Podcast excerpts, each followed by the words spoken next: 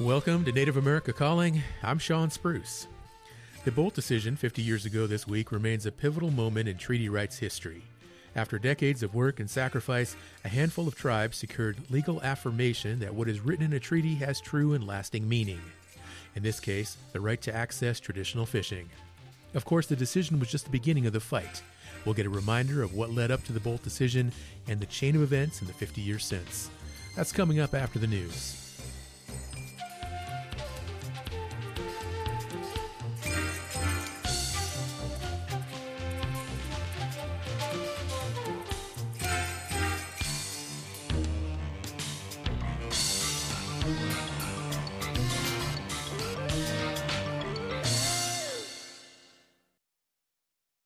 This is National Native News. I'm Jill Freitas sitting in for Antonia Gonzalez. The FBI just launched a new project to collect more data about the missing and murdered Indigenous peoples crisis in the state. Wyoming Public Radio's Hannah Haberman reports on the announcement at the Wind River Reservation made last week. The FBI is the primary law enforcement agency that investigates serious crimes on the Wind River Reservation, and they're trying to collect more information about those who've gone missing or have been murdered the agency set up a new designated email account, WYMMIP at FBI.gov, to better understand what the crisis looks like in the state and what resources the agency can contribute to solving cases. FBI agent Leonard Carollo says he recognizes that tribal members have not always been comfortable working with the agency. We recognize these historical barriers and want to do all we can to improve the flow of information. The agency will collect information, like new details or cases that were never reported, for the next 90 days. Then we'll research and investigate the tips. The FBI also plans to host in person information gathering sessions on the reservation. I'm Hannah Haberman. The Anchorage murder trial of Brian Smith enters its second week. The 52 year old man is accused of killing two Alaska Native women, both from two rural communities, who had experienced homelessness in Anchorage. Last week, during jury selection, jurors were asked if they could handle seeing gruesome photos and video that Smith allegedly shot of one of the killings on his cell phone. Last week, a woman testified that she stole the phone from Smith's truck. At the time, she said she lived in a tent and was riding around town with Smith on a date. In 2019, the woman turned in an SD card to police and told them she found it on the ground. But in court last week, she admitted to stealing Smith's phone from his truck and copying the video to an SD card, which she turned over to police after her therapist encouraged her to do so. As the trial finished its first week, defense attorneys argued the footage shouldn't be shown to the jury because so many different stories had been told about the source of the video. Before trial recessed last week, the judge asked the prosecution to explain more about how police obtained the video and how it was handled. As of now, the judge plans to allow the jury to see the footage in which Smith does not appear but is heard telling his victim that he plans to kill her.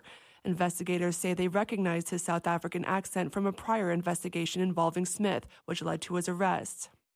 The federal government is launching a new behavioral health call line for students and staff at tribal schools. The Mountain West News Bureau's Caleb Bradle has more. The line is available 24 hours a day, seven days a week for students and staff at schools funded by the Bureau of Indian Education. The agency says the line will mostly be staffed by Indigenous counselors who have experience serving Native communities.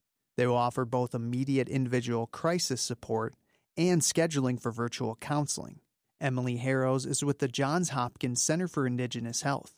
She says this added support comes at a critical time across the board, we see inequities in mental health related outcomes among Indigenous groups, particularly Indigenous youth. And so having something really tailored to those communities is really important in order to make sure that the care that's provided is culturally congruent and also accessible. The Behavioral Health Line will serve more than 180 tribal schools. For National Native News, I'm Caleb Radel. And I'm Jill Freitas.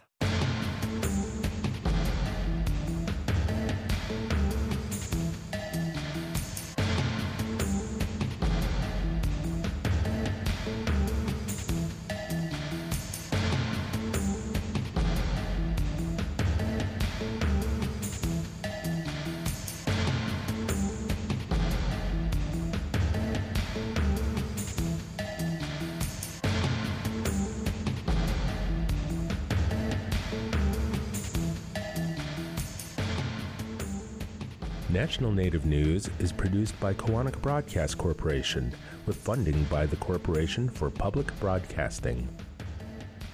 Support by BNSF Railway, proudly supporting the nation's economy by moving the goods that feed, supply, and power communities across the country. More at bnsf.com slash tribal relations.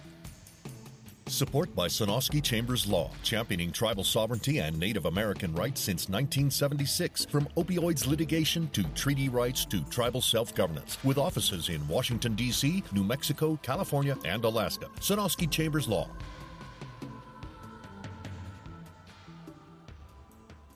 Native Voice One, the Native American Radio Network.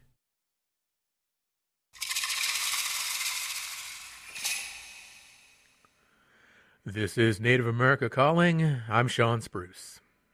A 1974 federal judge's ruling, known as the Boldt decision, dramatically changed fishing in the state of Washington, and it endures as the basis for treaty rights decisions now and in the future.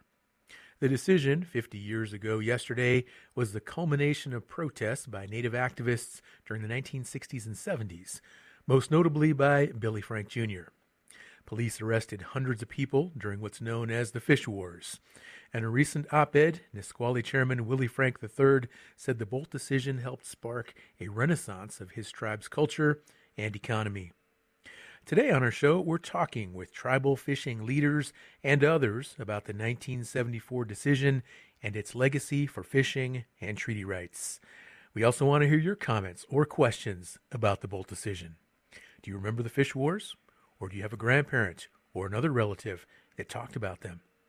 Join our conversation by calling 1 800 996 2848. That's also 1 800 99 Native. We would really like to hear your personal stories on the show today, but you can also leave a comment on our website and social media pages Facebook, Instagram, take your pick. Joining us now from Vancouver, British Columbia, in Canada, we have Ed Johnstone. He is the chairman of the Northwest Indian Fisheries Commission. He's also a Quinault tribal member. Welcome to the show, Ed. Hey, good morning. Thank you. Joining us from Yelm, Washington is Nancy Shippentower. She's an activist and chair of the Salmon Defense Fund, and she is Puyallup. Good morning, Nancy. Good morning. And also joining us from Vancouver, British Columbia is Rob Purser. He is a tribal fisherman and the Suquamish Tribal Fisheries Director. Good morning to you too, Rob. Yes, good morning. Ed, I'm going to go ahead and start with you to begin our conversation. Can you believe it's been 50 years since Boldt was handed down? Well, you know, actually, I can. Um, it seems like a long time, a half a century, but as as we've uh, taken that uh, court case and worked hard to uh, advance our treaty rights and our fishing rights, it it uh, went rather quickly, actually. Very rather quickly. Time can fly. Well, Ed, tell us uh, what about the Boldt decision is most noteworthy for tribes in Washington State, where you're from? I think most noteworthy is our treaties are the supreme law of the land. The the judge Judge Boldt um, interpreted, uh, you know, the the treaties in, embedded in the Constitution and and the treaties that we signed in the specific language uh, to what we know and understood in 1854 and 1855 were um, what what really was, um, I guess, the crux of what was on trial, that our treaties have meaning, and then they were interpreted by by the courts through its uh, through its process, and and um, and uh, you know we can get a little more into detail uh, if you you know if you like, but uh, that uh, the treaty right was upheld. All right. Okay. Yeah, we definitely want to get into more details. But before we do that, let's go ahead and introduce a fourth guest on our show who is joining us from Olympia, Washington, Representative Deborah Lekanoff. She is the representative of Washington State's 40th House District. She's also Tlingit. Good morning, Representative Lekanoff, and thank you for joining us. Good morning. It's such an honor to be here, and I can't tell you how warm it is to hear Ed Johnstone's voice talking about the 50th anniversary of the Boldt decision. It really is truly a blessing. Absolutely. Well, let's talk a little bit about Billy Frank, who, of course, we mentioned at the beginning of the show. Now, you championed a statue of his likeness in both Washington, D.C. and the Washington state capitol there in Olympia. What was your connection to the late fishing rights activist? Billy was such a warm person when Billy was working on fishing rights, which is his entire life. Many people across this great state, including Ed, including Ron Allen, including Judge Boldt, if were able to understand and learn how the right for treaties were embedded in the treaties within the Constitution, as Ed Johnstone had shared, which is, as he shared, which I understand, the supreme law of the land. When the concept of Billy being put in the Hall of Statutes to be able to recognize his voice, his fight, his balance, his love of all Washingtonians, it was quite an honor to have Lieutenant Heck, his son, chairman from Nisqually, Willie Frank Jr., reach out to me and engage in a conversation of what if we were to have a great man such as Billy carrying and representing our Washington state, being the first Native American from Washington state to be placed where thousands and thousands of people for many generations will look to him as being the voice of who we are today and for generations to come. Now, Representative, it's interesting because there was a time when Billy Frank was was public enemy number one, according to public officials there in Washington State, vilified uh, by many. How does someone go from being an enemy of the state to being a hero for so many now? You know, if you look at the bloodlines of Washington State, they're rooted within the first Americans, within the Washington tribes. So imagine if you were to flip the vilified of who was the hero and who was the villain right? Thousands of years of generations of Washington tribes are rooted in their bloodlines. It's rooted in their natural resources. It's rooted in their culture that runs deep within the waterways, and it's all connected to the mighty salmon. So, if you were to flip the word villainize, who was the villain and who was the hero?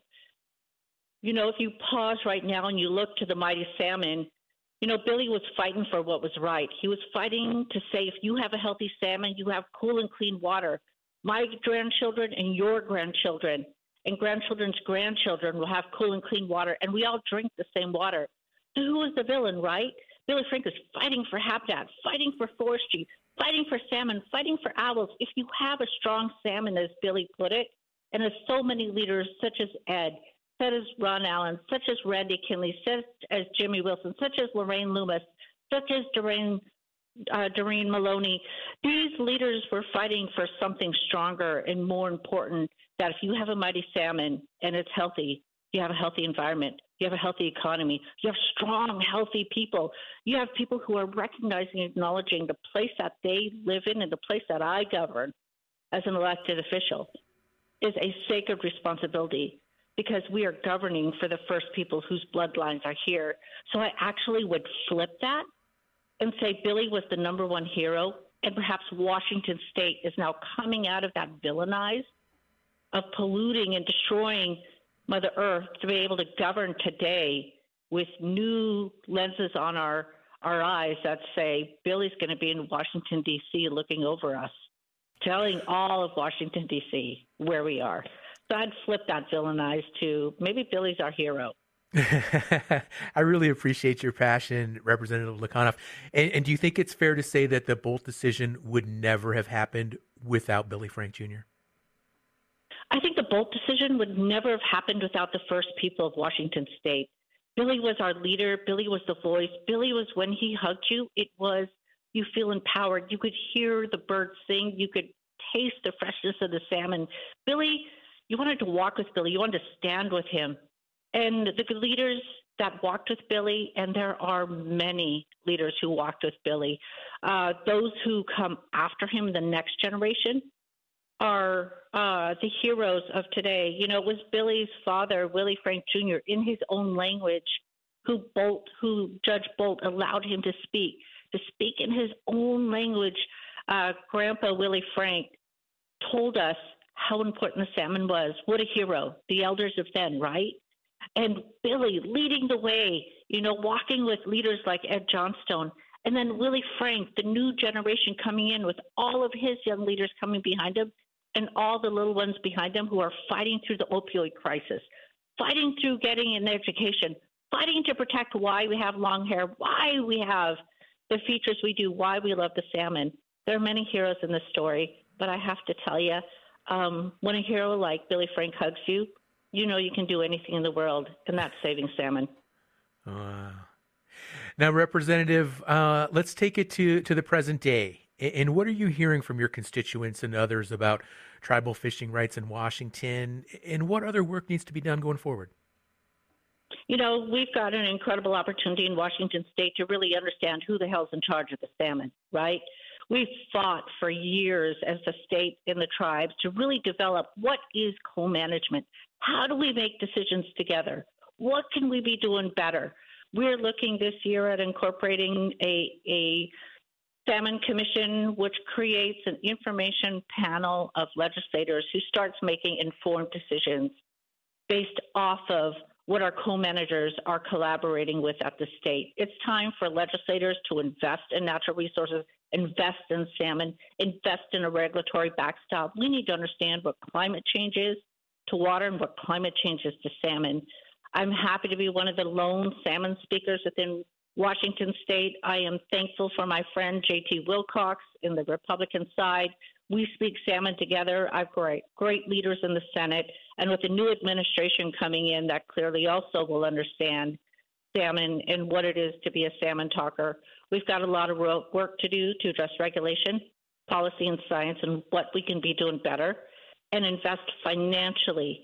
But if you're going to invest in salmon, let's not continue to buy off salmon recovery let's actually incorporate a regulatory backstop that says what is salmon, what are we fighting for, how are we going to get there, do it on the backs of science as co-managers. Representative Lekanoff, really appreciate you joining us today and uh, helping get our discussion started. We're going to take a short break, but when we come back, we're going to talk a lot more about the Boldt decision. It's been 50 years since the federal judge ruling, uh, and we've got other guests on the show as well who are going to share stories and insights. Stay with us.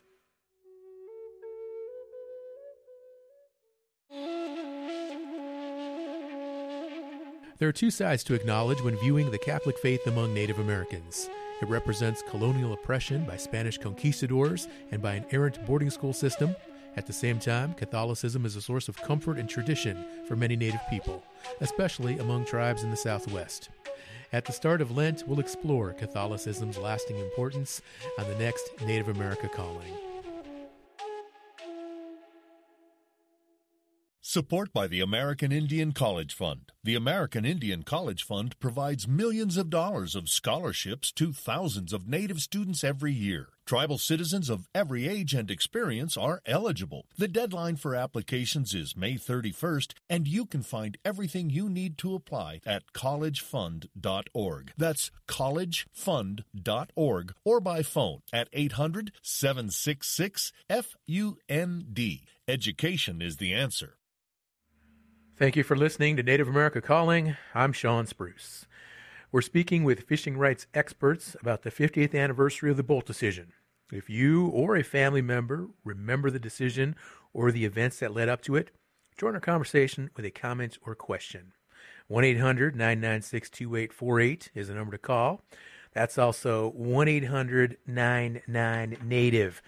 We've got Ed Johnstone on the line. He's the chairman of the Northwest Indian Fisheries Commission. And Ed, I, I really enjoyed that impassioned uh, uh, description that uh, Representative Lekanoff just gave us with regard to Billy Frank and his significance. But if you could help us uh, understand a little bit more about the significance of the Boldt decision and uh, what did fishing look like in those days and those years, those generations before the Boldt decision was handed down in 1974? Well, if you look across the cross section of the the 20 member tribes currently of the Northwest Indian Fish Commission, the stories were very similar, and the the main story was there there weren't many fish. Uh, the, along the coast, uh, coast of Washington, Quinault, Quileute, and up into and then down through the straits and into Puget Sound.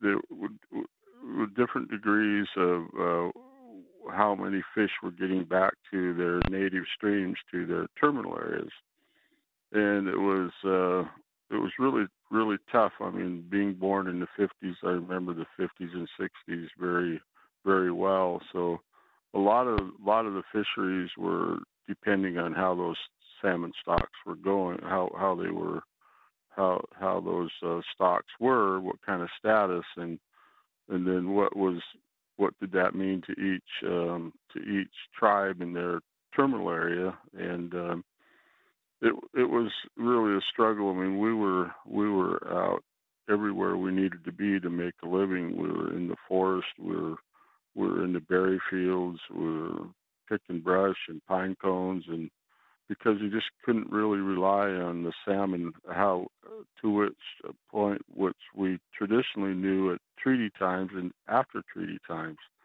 when uh, when the when the people expanded into the Washington Territory and later into the state, then then the salmon really started to disappear uh, because of the kind of the industrialized nation of the way that they view resources and the way they harvested. So it was a real existence that that we were trying to to maintain, and so those those were really tough periods, and it led us into um, the where the tribes were forced to um, try to get out um, off of their reservations and to fish and to uh, and to try to try to bring home the food and try to home, bring home some economy. And I, I guess I'm kind of leaning into what we're calling the fish wars or the fish ins, and that were in many many places. It wasn't exclusively in the Nisqually. It wasn't exclusively in the Puyallup.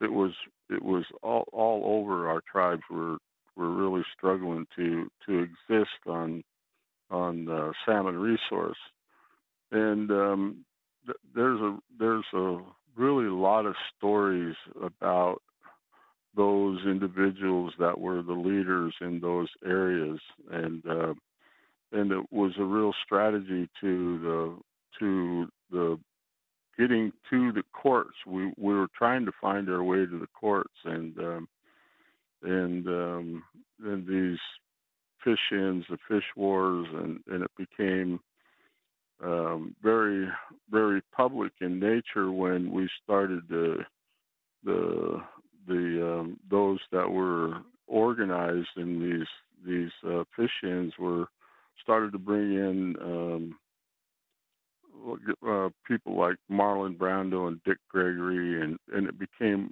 more into the public's eye, and uh, all we were trying to do was exercise our treaty rights that, that we know that we had and that we held, and um, so getting getting to that point was a, a long journey. And and you know Billy said, you know, I'm I'm not the policy guy. I'm I'm the go to jail guy, and there were many many of those in in in many of these watersheds that were the go to jail people, mm-hmm. and we you know we uh, we th- that journey itself is is quite remarkable, and um, you see the sacrifices that were made by by the families, by the men, the women, the children, and the the destructive na- nature that that had in on, in our people, and and uh, it kind of culminated on the Puyallup River, and uh, there were there was the demonstration, and then this you know the the city police shows up, and the state patrol, and the fish and game, and and uh, there was a lot of interaction, and then you know out comes the tear gas, and and uh, got got kind of violent, kind of really quick, and and okay. uh, the railroad bridge got you know burned burned down, and what what what was the key point that there was a, a U.S. attorney that was there and was witnessing, and when they gassed the Indians, they gassed the U.S. attorney, and it was really, really public and uh, all over the news. And that's when the U.S. attorney went to his office in Portland, and the United States took the case, United States versus Washington, on behalf of the treaty tribes and that was really the the start of uh, where we found our way to the courts. I don't know if I answered your question, but I think that really needs to kind of be cleared up here. And Absolutely. How hard it was for all tribes everywhere. Okay. Yeah, no, Ed, this is great. Wonderful information. Uh, so informative. And let's talk a little bit about Judge George Boldt, the federal judge who made that ruling. What was it that really swayed him and informed him going forward into that decision he made? Well, if you look at Judge Bolton, where his background, education, and where he came from, um, there's a recent book out by the state of Washington, John Hughes, and and it was just public that has has done that and looked at where he was on when he got to the federal bench and how he effective was in, in clearing the docket um, he was very thorough, had always had a good team, and uh, took on some really tough tasks all the way through um, his career. And when he got assigned to the Western Washington Federal Bench, he was the one that was chosen to take this case. Uh, a lot was really known or unknown about the judge, and and uh, I think what it was was he listened.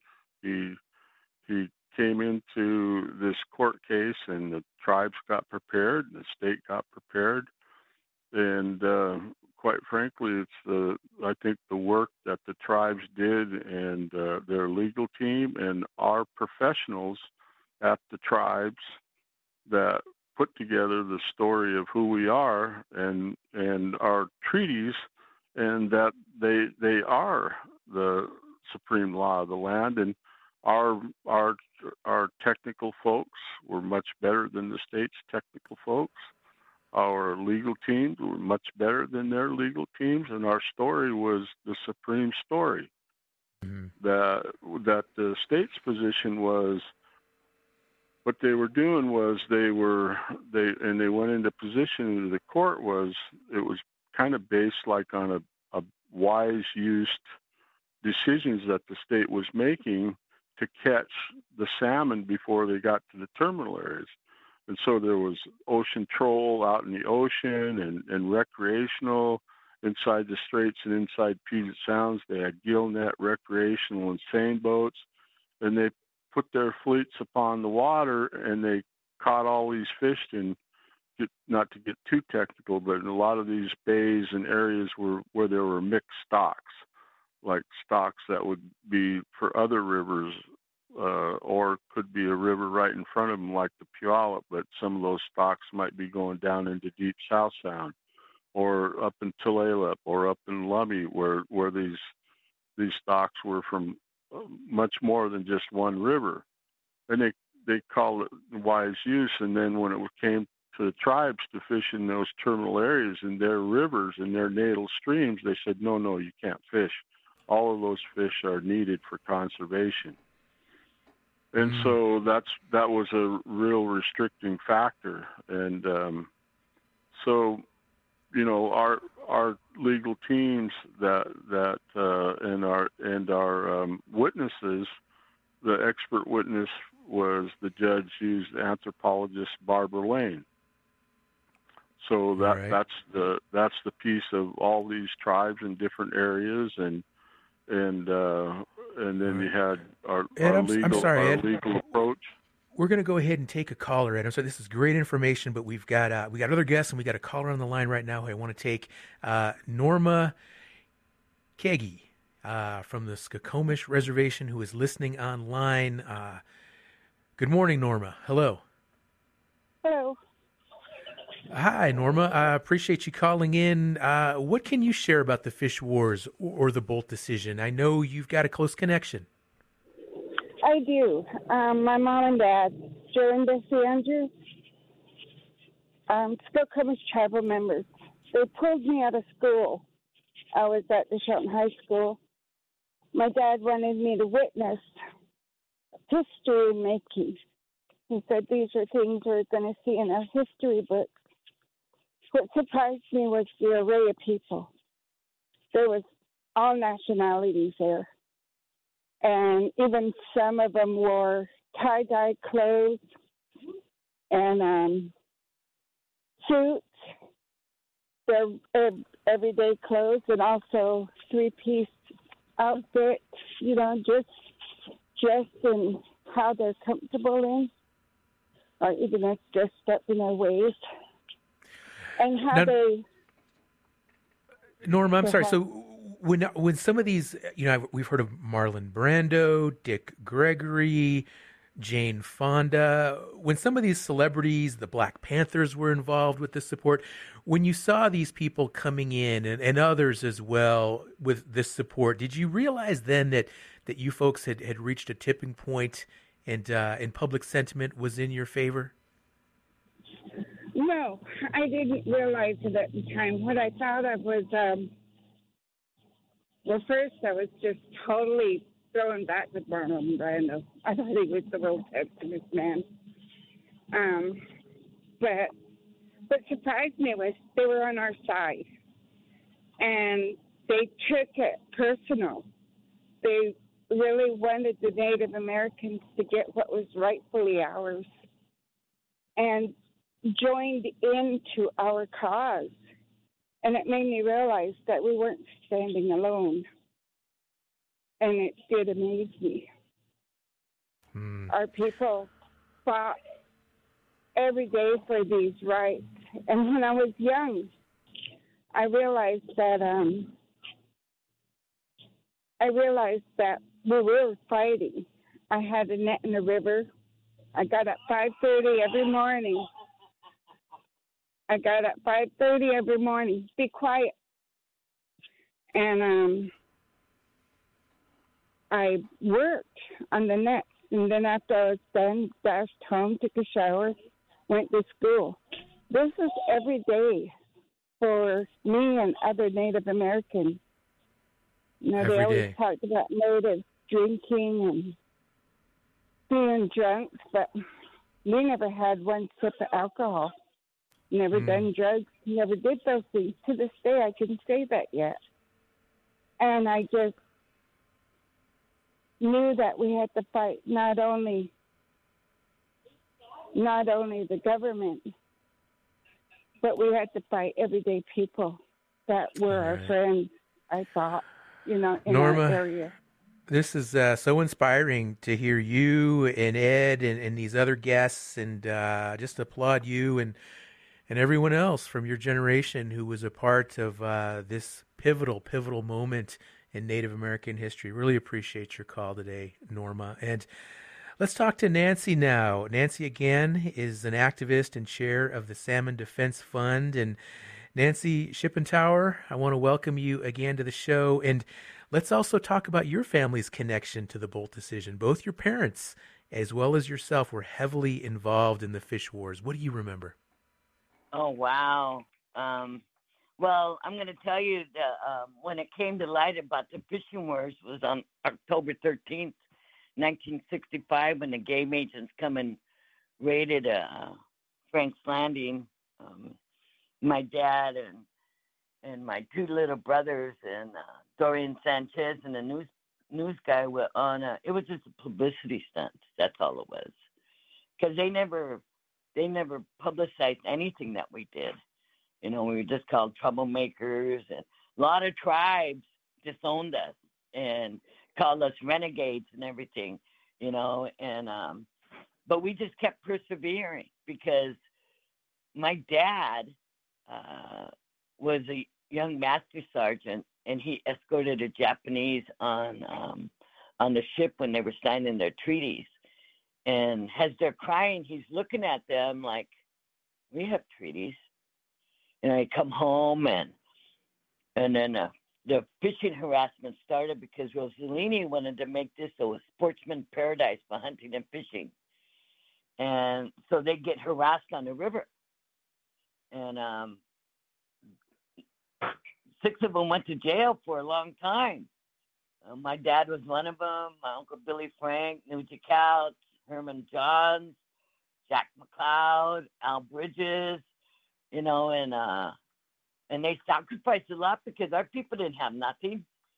But uh, on October 13th, 1965, my dad thought he was going back to jail again because they came down and they were brutal. They were knocking people around. My cousin was 13. They had her hair and they're banging her head against a log. They had Dorian Sanchez and um, Oscar George in the bushes. And they're beating them with those blackjacks. And they had things on their fingers that that they were hitting them people with. And they were dragging people around, young kids. I mean, I was only 12 during that time, but I tell you, it was really traumatic to see these people come out of the bushes. They come across the river in high powered boats. You know, it was like they just like they just Nancy, it's it's it's just shocking to hear you describe it, and I, have read stories of you know people out on boats getting shot at, uh, nets, the, the, people throwing big concrete bricks on nets to sink them. To your knowledge, any of these people, these private uh, non-native fishers who just acted so aggressively, violently, criminal acts, were any of those people ever charged or convicted of any of those crimes? No. And No. then when Boldt came down, and everybody was, oh yeah, we got fifty percent of the salmon. I said, holy crap! My mom said he stole fifty percent of the salmon. Uh, okay, we're going to take another break. When we come back, we're going to talk more with Nancy Shippentower.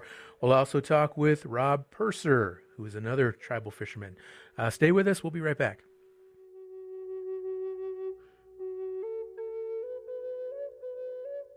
Are you a Native American healthcare provider, recovery counselor, social worker, domestic and sexual abuse advocate, or traditional healer working in Native American communities? Dr. Ruby Gibson will begin an advanced immersion in healing historical trauma. This online masterclass in somatic archaeology uses the lens of a seven generational recovery approach, providing powerful modalities, and is offered tuition free to tribal members. Registration deadline is March 1st. Info at freedomlodge.org, who support this show.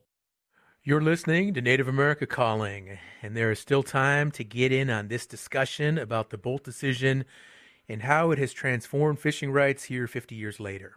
Join us. Our number is 1 800 996 2848. That's also 1 800 99 Native. If you remember the Boldt decision, if you have relatives that were involved with the fish wars, we'd sure like to hear your stories. Or if you have been involved in other activist efforts that you think parallel the fish wars and the Boldt decision, or you think outcomes that have been favorable in other projects or other efforts across Indian country can be related to the Boldt decision, we'd like to hear your perspective. Again, our number 1 800 996 2848. Right now, our guest Nancy Shippentower uh, telling us stories about what she remembers, uh, along with her parents, heavily, heavily involved in the fish wars. And Nancy, what else do you remember uh, about that time? And I'm really interested in, these clashes that you had there with law enforcement and the police. I mean, was there ever a time when you just thought, you know, we're going to lose this? There's no way we're going to come out on top. Well, you know, I was a kid during that time, and uh, and you know, they they came into our home, you know, searching for our dad. You know, they searching for nets, and my my dad's canoe is still hanging up in a museum down at Tacoma, and I can't get it back. Um, and uh, you know, they the the night after October 13th that they did that, they arrested a whole bunch of people or parents. My mom and dad are Don and Janet McLeod, and uh, but they arrested all of them. My aunt Meso, her husband Al Bridges, Suzanne Satiacum, and and uh, anyway, um, the next day there was a bunch of, of our tribal members or people people down there at Frank's Island. They had this beautiful place where you could have parties and you know do things, uh, dinners and stuff like that. And they raided them. Now none of these people were involved in the fishing rights. Let me tell you, I'm going to tell you the truth here. That very little people supported the people that were fighting for the fishing rights. There was only a handful of people that did that. The other people shunned them. They had nothing to do with them. You know, I grew up with people who disowned me as their relative and things like that. And now today I hear these people, oh, yeah, I was involved in that. No, you weren't. I feel like getting up and saying, where were you? I was there, you know. And now everybody wants to take credit, you know, for the Boldt decision. But I don't think the Boldt decision was a good thing. But I guess we got something you know. Mm-hmm. And well, but, well, Nancy, you know, I mean, you say I'm going to ask you that. I mean, you say the Boldt decision. You don't think it was a good thing, and I know you mentioned uh, half the catch, right? And I know there were a lot of folks that felt, hey, uh, we should. We're getting the short end here. Half the catch. The other half goes to the commercial fishing interests. Uh, also, uh, I, I know you mentioned uh, with our producers that some of the co-management meetings, there's still some bullying that goes on in those events. Tell us about that. well, um, it, I, it, oh, first, let me finish what I was I was saying before you interrupted me. That this movement started the movement of the Indian people, the American Indian movement, the the Alcatraz takeover, you know, things like that. Indians started getting together and doing things, and um, you know, they had a uh, they had all these organizations that were doing things and fighting for their treaty rights. And um, but as for um, the co-management, yeah, those are kind of like I don't know. They yeah, they still bully us. They still try to, you know, they take more than what they're they're allotted, and then say, oh, geez, we're sorry, we overharvested. Well, no, you've been doing that for years. After the Boldt decision, the commercial fishermen and all of them went out and overharvested, took our runs, and almost depleted our salmon. Judge Boldt had to step in because the state wouldn't do nothing. Judge Boldt had to step in and send send the feds in, but none of them got arrested. Taking thousands of our salmon, none of them got arrested. But our people were going to catch one or two, man, they'd be in jail. So the co-management, these people that are in these meetings know nothing about the indigenous people. I sat in these meetings for 10 to 15 years, and finally I said, you know what? I'm tired of educating these people on who we are. They should know who we are. Mm-hmm. You know, this was our land at one time. This, these were our inherent rights by the Creator. The salmon, the state didn't give us salmon. The federal government didn't give us salmon. It's given to us by the Creator. Take care of the salmon, and they'll take care of you. All right, Nancy. No, Uh, thank you. Uh, lots of good insights here today on Native America Calling. I encourage anyone listening, if you've got a thought on this, if you have a perspective to share on the Boldt decision, maybe you live in that part of the country, maybe you fish yourself, let us know. 1 800 996 2848. Our next guest, Rob Purser, is a tribal fisherman and the Suquamish Tribal Fisheries Director. Rob, I want to thank you again for joining the show. Welcome. And now you were a sophomore in high school during the Boldt decision.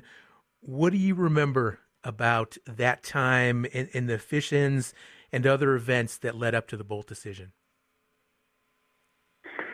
Yeah, well, you know, as I say, as being a sophomore in high school, I uh, I would hear you know most of it on the news, and I I, uh, I babysitted for a cousin of mine. He's about 12 years older, and he his mom and um, one of my other aunts married into the uh, uh, Lummi tribe, the uh, the Jefferson family and the Solomon family, who were fishermen their their whole lives. They fish under state licenses and stuff, but they never never quit. Their families never quit being fishermen. And um, I just I recall the the day after the Boldt decision. What I recall is my my older cousin, who I babysitted for at the time, he quit his job, a, a good paying job in the shipyard, and uh, moved to Lummi to uh, gear up for fishing. And um, you know, with his uh, advice, you know, with the help from his uncles and who had years of experience, um, it wasn't long before he he brought boats down and had my dad and I fishing that that summer. So um, we were fortunate as far as um, being able to get a whole whole lot of expert expert help into getting started, and um, you know, from there, that's you know, I recall all the harassment from you know the uh, state and game uh, department at the time as what they were, and uh, you know, it was pretty lawless there for about six, seven years. The state just totally ignored the Boldt decision, mm-hmm. and um, they were harassing uh, fishermen, Indian fishermen everywhere, and pointing guns. At, you know, that was a pretty common, and um, so it it went. Uh, you know, a, a few years of some pretty. You know, you want, didn't know what's going to happen next, I guess, and and it, it wasn't until after the you know the U.S. Supreme Court uh, upheld that Boldt decision in '79 that a couple years later the state finally started coming around to uh, you know trying to work with the tribes and. Okay. Uh, so Rob, that would have been like five, seven years of just in, continued animosity, continued harassment. I mean, this did not have a quick and easy resolution. That's right, and uh, there was a lot of overfishing, as they say at that time, because the state uh, would turn their heads on uh, the state fishermen. They let them do what they wanted, basically, and um, a lot of fish were depleted in that particular short period of time too. And uh, you know, I think it's important to look back at the treaty times too. Is you know, um, at the time that the treaties were signed, you know, the Suquamish tribe anyway had 279 members when that treaty was signed, and um, you know, from 20,000 to 279. Uh, you know, a lot of tribal members, you know, died. So I think uh, Chief Seattle, he signed that treaty for future generations. Uh, that's the only reason he signed it, looking out, looking ahead. And, um, you know, for the time that treaty was signed until the late 1800s, there was uh, no management on fishing. Uh, 90% of the fish disappeared in Puget Sound from overharvest. Uh, everything, a lot of things lined up, uh, you know, work against the fish at that time. You had deforestation going on, logging was clear cutting everything. Dams were being built. Fishing was uh, taking place everywhere. More and more people moving in uh, to, just to fish. Mm-hmm. And then you had canneries that were being uh, developed at that time. So everything went in a can and went in the railroad cars, and it was all of a sudden available all over the world. So the fish population, I say, depleted by 90% by the early 1900s. And um, it didn't really change that much. And then in my lifetime, I watched 90% of of that 10% disappear. Disappear. So we're right. down to fractions.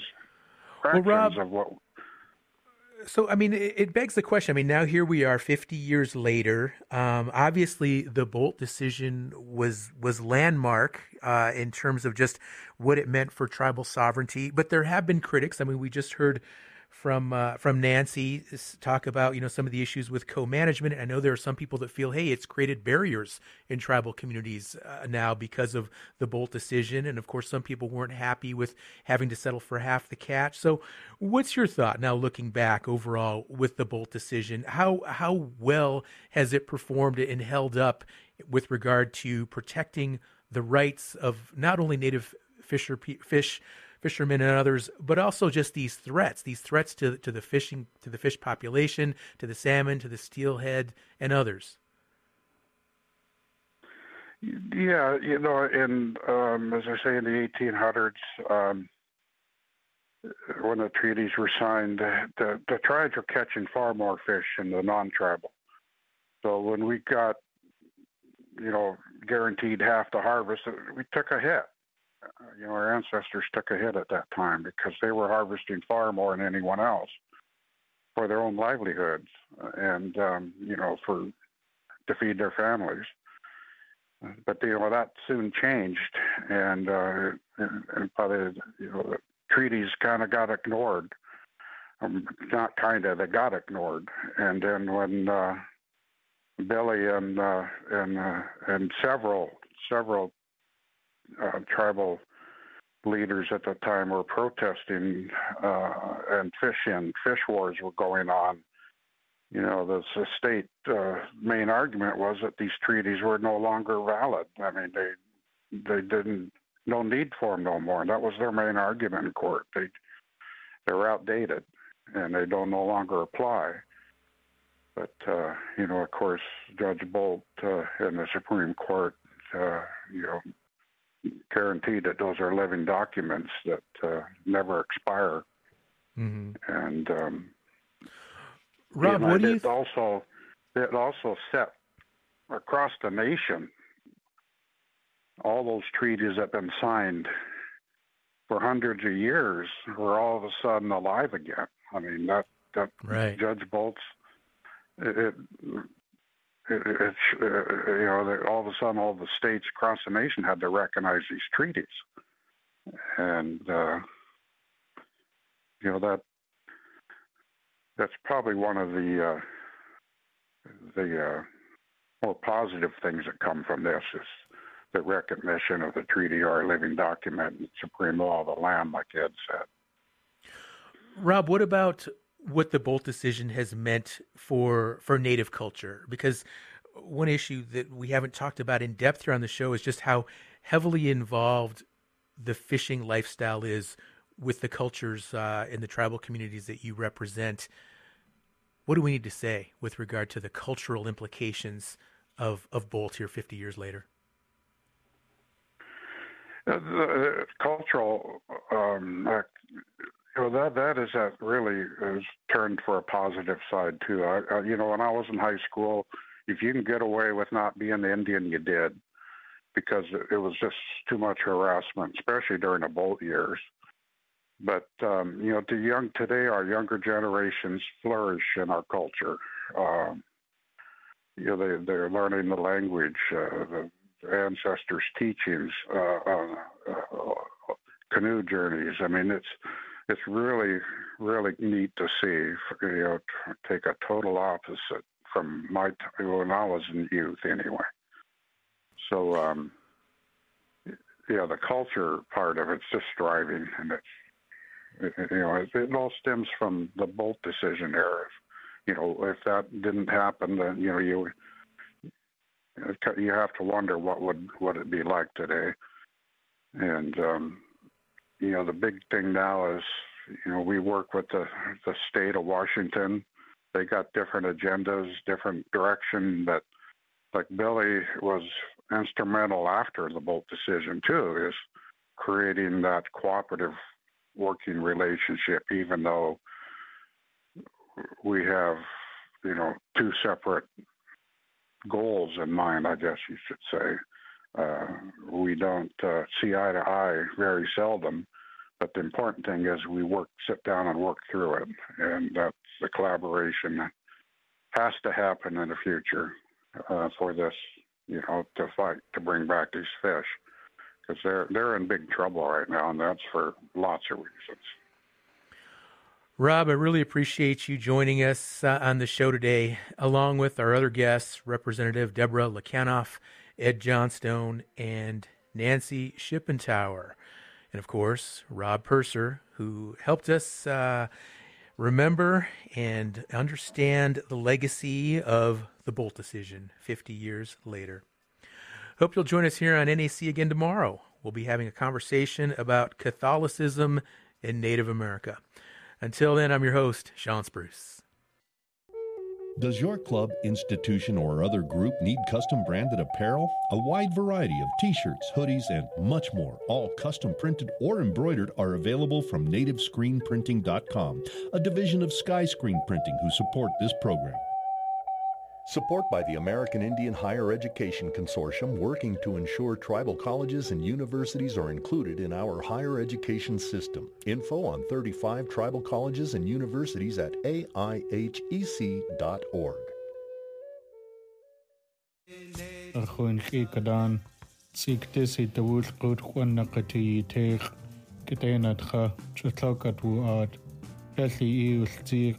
gwellillyll gohas a lleia chwydu hasdw teich, rasdw un i'w chailla a dad. I IHS gachu i chachw healthcare.gov cydill gain, chachw 1-800-318-2596 gachu i.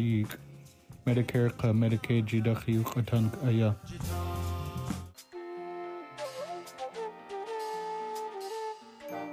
Native America Calling is produced in the Annenberg National Native Voice Studios in Albuquerque, New Mexico by Koahnic Broadcast Corporation, a native nonprofit media organization. Funding is provided by the Corporation for Public Broadcasting with support from the Public Radio Satellite Service. Music is by Brent Michael Davids. Native Voice One, the Native American Radio Network.